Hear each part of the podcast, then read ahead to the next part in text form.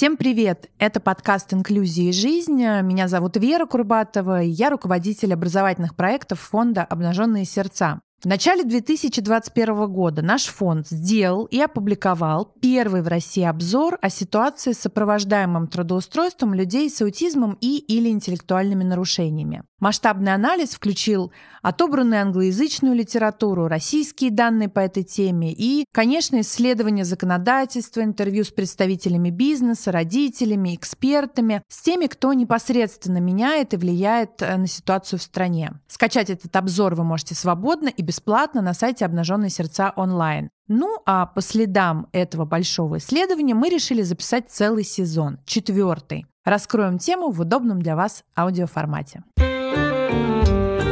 мы продолжаем говорить о трудоустройстве, и у меня в гостях уже были эксперты, у меня были в гостях благотворительные фонды, а сейчас э, такой небольшой микс. У меня э, в студии родители, которые воспитывают э, детей с нарушениями в развитии или с аутизмом, и по совместительству люди, которые организовали благотворительный фонд или запустили проекты.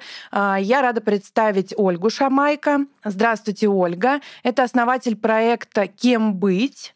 И в том числе это моя коллега, руководитель проекта «Сопровождаемое трудоустройство» в фонде «Обнаженные сердца». Здравствуйте, Вера. Все так я перечислила? Да, совершенно точно. Отлично. И Светлана Шефрина, исполнительный директор благотворительного фонда «Искусство быть рядом». Да, здравствуйте. Здравствуйте. Ну, давайте начнем сразу с проектов ваших основных. Расскажите какую-то основную суть, э, когда вы вообще решили запустить этот проект и почему. Ну, давайте я начну не со своей коллеги, а вот со Светланы. Расскажите нам, пожалуйста, про благотворительный фонд, вообще, как это все получилось. Благотворительный фонд «Искусство быть рядом», он был создан в 2016 году инициативной группой родителей. То есть это была именно инициатива родителей, воспитывающих детей с аутизмом, которые подошли к своему школьному возрасту, им надо было идти в первый класс, и встал вопрос об общем образовании. Эти родители, у них была такая цель, чтобы дети их учились именно в инклюзивном образовании, а не в коррекционной школе. На тот момент уже была известна такая модель, как ресурсный класс. Соответственно, вот был создан фонд, и родители занялись поиском школ, которые готовы были бы принять этих детей для своего обучения. Вот. А за почти да, уже 6 лет фонд э, проделал какой-то свой путь. У нас было несколько проектов, кроме ресурсного класса, которых мы поддерживаем в трех образовательных школах. Э, в прошлом году у нас открылся ресурсный центр. Это уже такая досуговая, дополнительная деятельность, возможность для детей э, с расстройством аутистического спектра или ментальными какими-то особенностями. Ну, это вот основная, наверное, деятельность фонда. Но а, как бы вы подошли потом а, к какому-то проекту по трудоустройству или по профориентации? Да, наши дети как раз в школах да, стали подходить к этапу окончания начальной школы, среднее звено. У них адаптированы общеобразовательные программы, которые предусматривают большой блок в средней школе а, социально-бытового ориентирования и профильного труда, профильный труд. Так как школы общеобразовательные, у них нет опыта или не было возможности для обеспечения вот этого самого профильного труда. И наш фонд, мы как бы подали проект на фонд президентских грантов а, «Профессионально-трудовые мастерские для обучающихся с расстройством аутистического спектра в общеобразовательной школе».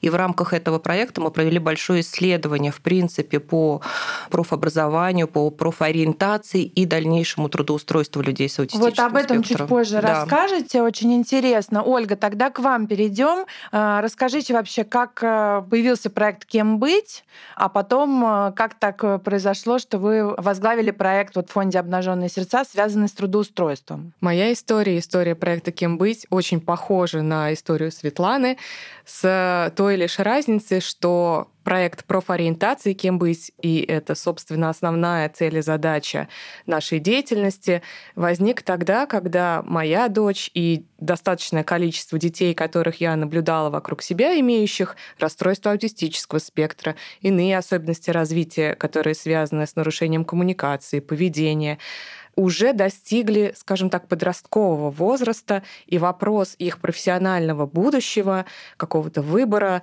стал достаточно остро. Я посмотрела вокруг, какие варианты могли бы быть предложены в тот момент, а это был 2019 год, то есть почти три года тому назад, и поняла, что на самом деле вариантов, которые могли бы помочь мне как маме, моей дочери как ребенку с особенностями развития в определении ее будущей профессиональной траектории, таких проектов фактически нет. И, собственно, тогда родилась идея создать проект профориентации для подростков с особенностями развития. Этот проект мы развиваем с командой педагогов, психологов, людей, имеющих опыт в работе с детьми с особенностями развития.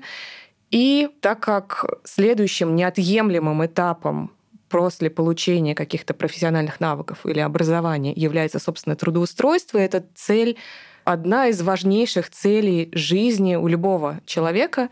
И, естественно, люди с аутизмом, люди с ментальными нарушениями не являются здесь ни в коей мере никакими исключениями и должны ими быть этими исключениями, то я познакомилась с фондом «Обнаженные сердца», с его президентом Асей Залогиной, рассказала о своей идее профориентации и думаю, определенным образом заразила ее, потому что в фонде «Обнаженные сердца» точно так же, как и моя дочь, подрастали и подрастают дети с изменяющимися с возрастом задачами. И кроме задач поступления в школу, например, возникают задачи о профессиональном пути. Вот так э, произошло наше знакомство, и я очень рада реализовывать сейчас фактически две возрастные задачи — профориентация, профобразование и трудоустройство. Но если говорить о профориентации, вот э, в вашем случае, Ольга, вы задумались ровно тогда, когда вот этот проект как бы у дочери должен был случиться, вот в этом возрасте. Светлана э, начала раньше намного, да, перед первым классом. Но вот по опыту, когда лучше начинать, когда об этом лучше думать? Прямо с самого рождения или действительно, когда ребенок поступает в какие-то институции типа детского сада или школы? Вот вы знаете, мы в рамках нашего исследования как раз мы собирали стратегическую сессию, на которой присутствовало большое количество родителей, а, и мы задавались этим вопросом, когда же. И, наверное, большинством голосов пришли к выводу о том, что чем раньше, тем лучше. Вопрос не в том, что мы будем думать о том конкретной профессии, какая будет у ребенка, да, этому подрастающего человека, а в том, что все-таки его развитие, развитие его навыков, его возможностей, социализации, коммуникации, они направлены да, на его взросление и на то, что он вырастет и должен да, быть трудоустроен, должен быть социально включен в наше общество и стать самостоятельным. А, соответственно, вся эта база, она, естественно, закладывается с раннего возраста. Да? Вот. А вот если все таки более точно, я помню очень хорошо, мы прям дискутировали на эту тему, все таки пришли к тому, что в принципе, дети с особенностями да, какими-то развития или там, особыми образовательными потребностями, их возраст, э, когда нужно задумываться, наверное, тогда же, как и нормотипичные дети в районе там, 12-13 лет. Э, то есть все равно, то есть если мы говорим про именно возраст, ну вот такому ответу тоже примерно в этот же период. Ну вот вообще, Ольга, скажите, лет 8 назад в Москве был невероятный, мне кажется, бум проектов по профориентации для типично развивающихся детей. И, честно говоря, эта реклама была уже настолько агрессивна, что казалось, что ты чуть ли не в пятом классе должен выбрать ребенку профессию, вот кем он будет. И если ты не выберешь, то там уже все, траектория уйдет куда-то не туда. Появились центры, которые в виде игры предоставляют возможность попробовать ту или иную профессию. Вот я так понимаю, что э, в поле детей э, с нарушениями в развитии такое было выжженное поле вот, да, э, в этом направлении? Или э, вы могли воспользоваться теми же проектами или какими-то центрами, которые уже были?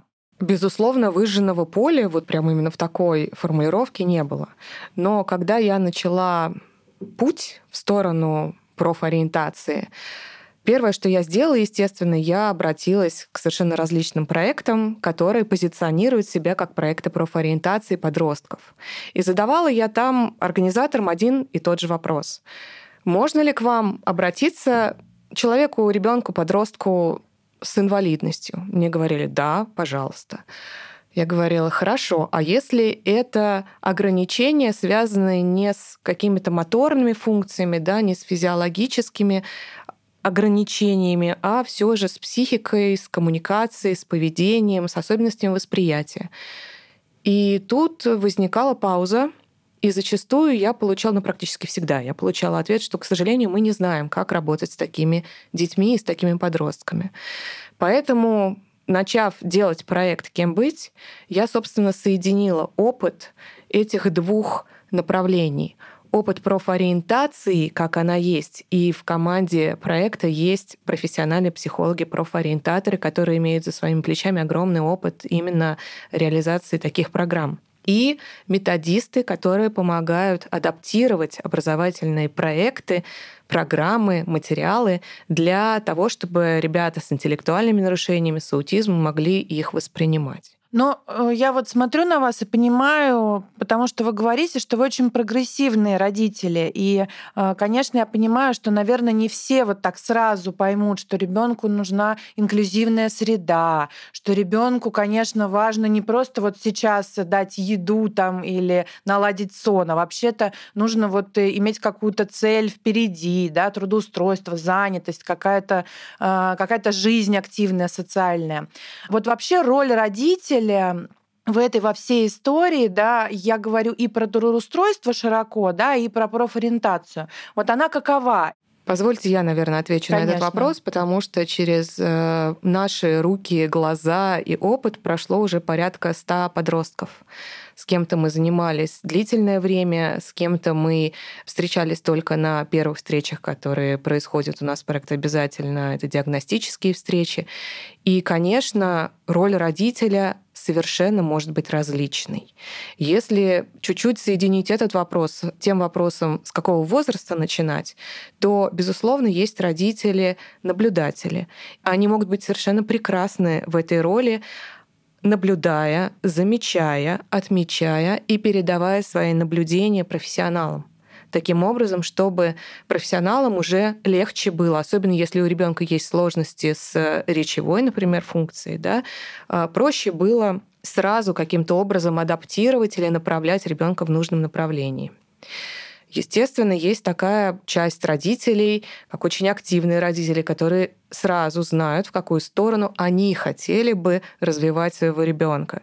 И так же, как у нормотипичных подростков, мы видим родителей, которые хотят, например, чтобы ребенок стал специалистом по IT, но просто я упомяну это направление, потому что оно сейчас одно из наиболее таких звучащих. Это не означает, что оно плохое, но тем не менее у каждого третьего, наверное, родителя, имеющего ребенка с расстройством аутистического спектра, с сохранным интеллектом, есть идея о будущем своего ребенка в области IT но ребенок может быть увлечен совершенно другими вещами, например, конструированием или э, природой, и видеть себя, например, ну, может быть, не видеть себя, но в значительно большей степени заинтересованным в биологии, к примеру. Поэтому в данном случае, да, есть такие родители, но мы им очень мягко стараемся рекомендовать все-таки следовать тем интересам, которые есть у детей. В общем, все работает, все то же, что и для остальных э, детей. А, но все-таки есть э, некоторые особенности и сложности. Расскажите все-таки, какие перспективы у ребенка, подростка, который получает вот, наверное, такую профориентационную поддержку, с одной стороны, с другой стороны, поддержку родителя, который навигирует, не слишком давит, но прислушивается. А, вот Светлана, что вы думаете? А можно я еще добавлю немножечко вот к предыдущему Конечно. вопросу по поводу роли родителей? Еще, знаете, хотелось бы отметить такой момент, к сожалению, Иногда, да, мы знаем о таких случаях, когда а, родитель еще сильнее как бы сам инвалидизирует ребенка, да, не видит в нем потенциала или возможностей, да. Часто бывают такие, как бы мы слышим это и от экспертов, да, которые работают, что ой, ему не надо работать, а он не сможет, а он не справится, да. То есть а, мы можем понимать, почему это происходит, да, там тяжелейшая нагрузка на родителя, который как бы, да, воспитывает таких детей, там происходит выгорание. То есть, да, это я ни в коей мере не осуждаю их ни в коем случае. Но, э, к сожалению, да, есть и такие бывают моменты вот про роль родителей. И мы здесь, как э, НКО, как такое некоторое сообщество, и сами родители, которым близка эта боль, и понятно, стараемся оказывать вот именно как раз помощь и поддержку, так направлять их, да, и показывать возможности для их детей в этом смысле. Вот как бы в этом, наверное, тоже есть некоторая наша функция, да, это как бы и смысл. Пока мы не продолжили про перспективы, небольшой такой э, вопрос. А как вам кажется, сейчас вообще родители стали более а, активными в плане... Мне казалось, раньше большинство родителей как-то стесняется, возможно, э, не желает тоже показывать и рассказывать об особенностях своего ребенка. И пока ребенок маленький, это все нормально. Ну, он там дома, например, не ходит в садик, ничего страшного. Но все основные проблемы начинаются, когда он уже вырастает, и явно этой квартиры ему становится недостаточно и одной мамы или там папы. Мне кажется, что сейчас тенденция как раз говорить об особенностях, э, как бы выходить из квартиры, э, даже требовать какие-то услуги. Вот это тоже является двигателем же да, развития и прогресса. Ну, вы знаете, здесь я бы сказала, что, может быть, другая сторона медали, что, к сожалению, не так много вот этих вот мест или возможностей, куда они могут выйти. И вот в этом смысле мы там, например, как фонд как раз пытаемся создавать дополнительно, расширять такие возможности как на своей базе, так и в сотрудничестве с разными там государственными структурами, да, которые существуют. Все зависит, конечно, опять-таки от степени вот этих ограничений у ребенка, да, насколько тяжелые.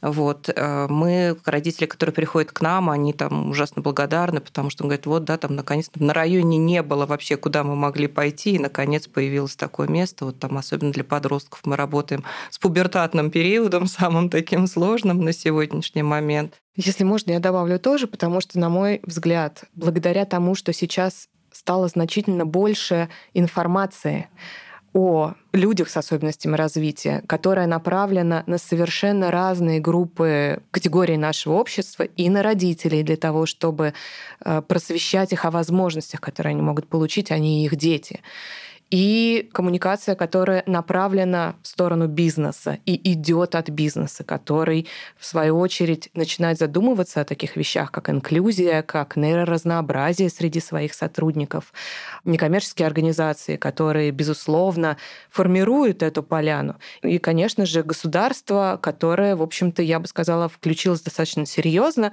в вопросы трудоустройства людей с инвалидностью вопросы образования людей с инвалидностью и вообще включения их в жизнь. Поэтому мне кажется, что вот соединение всех этих направлений как раз и приводит к тому, что, конечно же, мы видим более смелых родителей, которые открыто говорят о об особенностях их детей, мы видим более толерантное отношение к детям с особенностями развития со стороны других.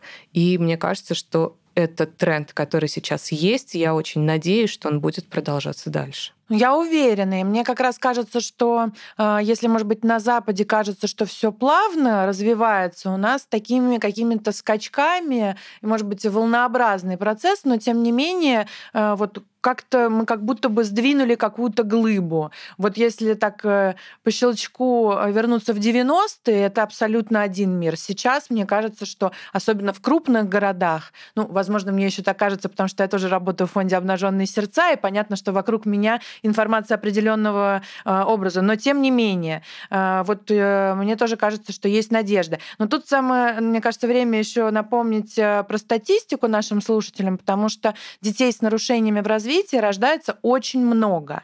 И вопрос статистики это иногда часто вопрос диагностики.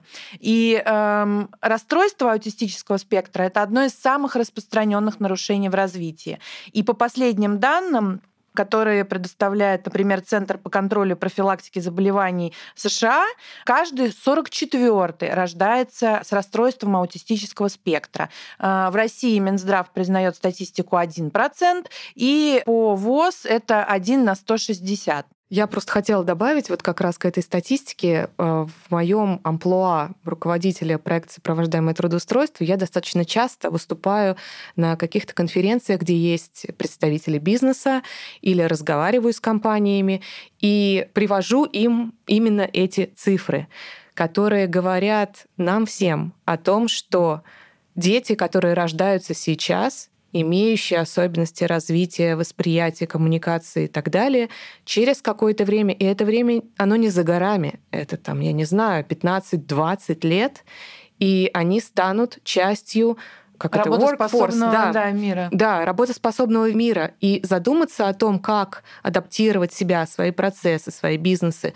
к тому, чтобы в будущем приветствовать таких сотрудников, извлекать взаимную пользу от сотрудничества с ними, надо уже сейчас. Мы поговорим обязательно в следующем эпизоде или там последующих э, с бизнесом, потому что мне кажется, что все можно посчитать. И прежде всего, вот как-то так э, без э, романтизма, без эмпатии. Это просто деньги, это выгодно. Ну, а теперь вернемся, можно сказать, к предпоследнему вопросу. Какие вообще перспективы? Как вы думаете? Как вам кажется? В школьных образовательных программах есть ну, глобально с точки зрения результата два пути. Первый путь предназначен или им идут те ребята, которые не имеют интеллектуальных нарушений или эти интеллектуальные нарушения достаточно легкие и позволяют им сдать экзамены государственные экзамены, которые после девятого класса называются ОГЭ или там ГВЭ для ребят с инвалидностью.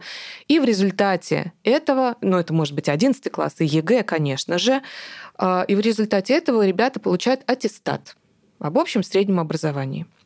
Второй путь это ребята, которые обучаются по образовательным программам для детей с интеллектуальными нарушениями. В этом случае, вот как говорила Светлана, Другой набор предметов они осваивают, и получают они в результате завершения школы свидетельство об окончании образовательной программы. Так вот, следующим этапом будем рассматривать, допустим, среднее профессиональное заведение, это там колледжи, техникумы и так далее. Если говорить о ребятах второй категории, те самые, которые закончились со, со свидетельством, то для них есть специальные колледжи или подразделения в колледжах, которые принимают только ребят, которые завершили свое школьное образование со свидетельством. Таких образовательных учреждений не так много, как хотелось бы.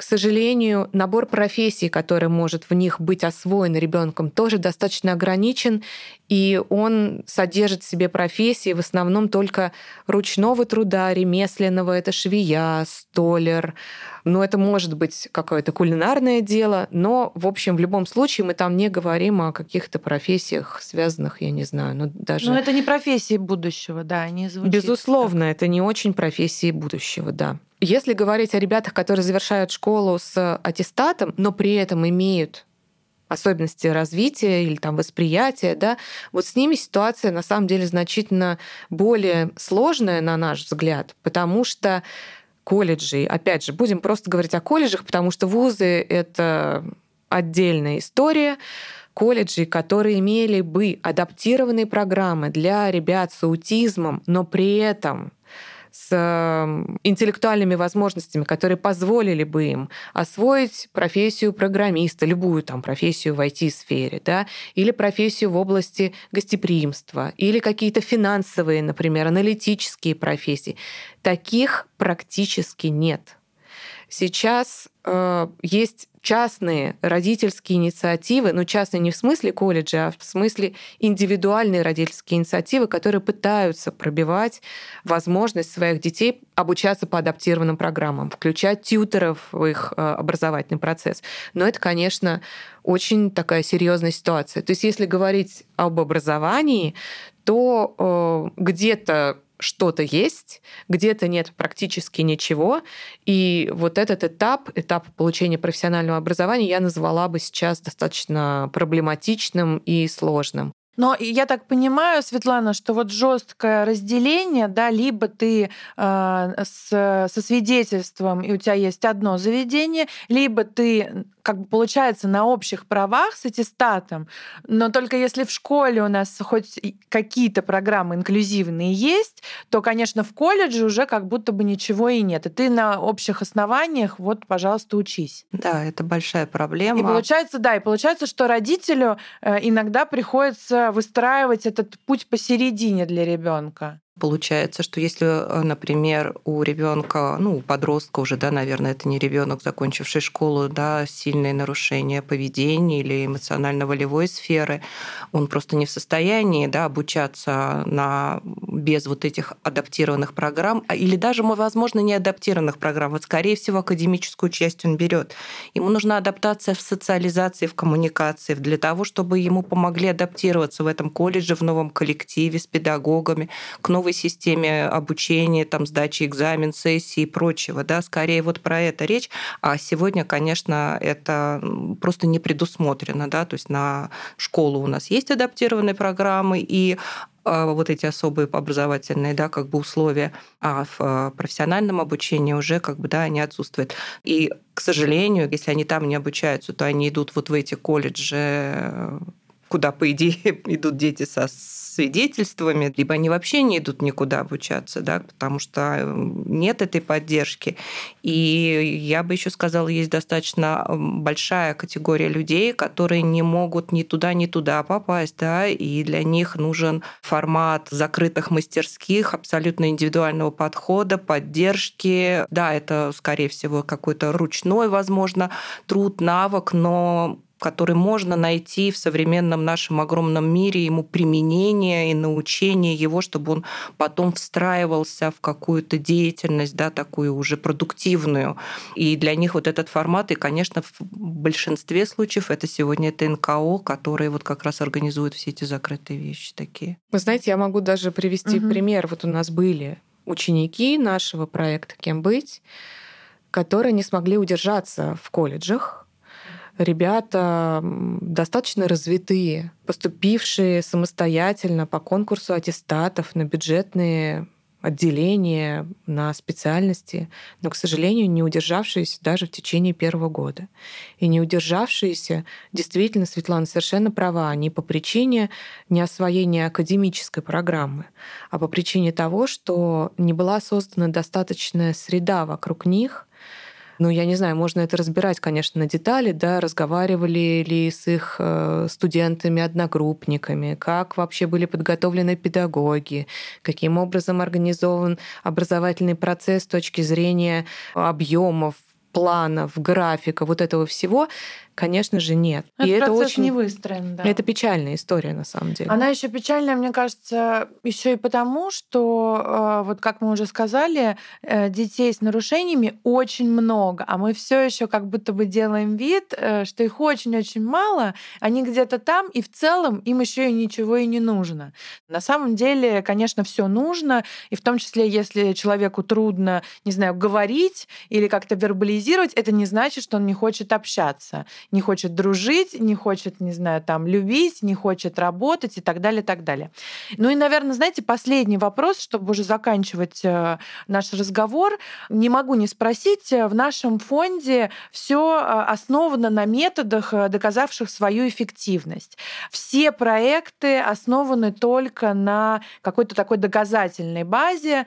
Понятно почему. Вот я хотела спросить, откуда на таком, ну, не выжженном, как Ольга меня поправила, но все-таки на таком очень бедном поле выстроить э, систему программ, да, систему помощи, откуда брать вообще, не знаю, откуда копировать, что делать, чтобы это еще было эффективно, да, и не беспокоиться, э, что ты можешь там, не знаю, случайно принести вред. Вер, выражаясь э, языком маркетинговым, я бы сказала, что это не выжженное поле, а не занятая ниша. Если это позиционирование позиционировать именно так, то хочется верить, что, во-первых, коннотация совершенно другая, да, значение и потенциал открывается, что значит в этой нише что-то есть, а мы в этом абсолютно уверены. Так вот, относительно методов э, работы с доказанной эффективностью, я бы сказала так, что там, в нашей работе мы применяем ровно такие же методы, которые применяются в методиках раннего вмешательства. Это и анализ, и подкрепление, и поощрение, да, и рутины. Это все те же способы, все те же методы, которые просто видоизменяются в соответствии с задачами, которые решает тот или иной проект. Например, на наших занятиях мы обязательно начинаем нашу встречу с приветствия и небольшого такого разговора по цепочке один участник передает другому слово. Обязательно завершаем наши разговоры точно так же. И никто не уходит из участников, не проговорив какие-то свои яркие впечатления и так далее. Когда у кого-то из ребят получается, у нас на самом деле есть разные ребята, есть те, которым очень сложно говорить, и в этом случае, например, мы пользуемся, если мы говорим об онлайн-занятиях, мы пользуемся чатом.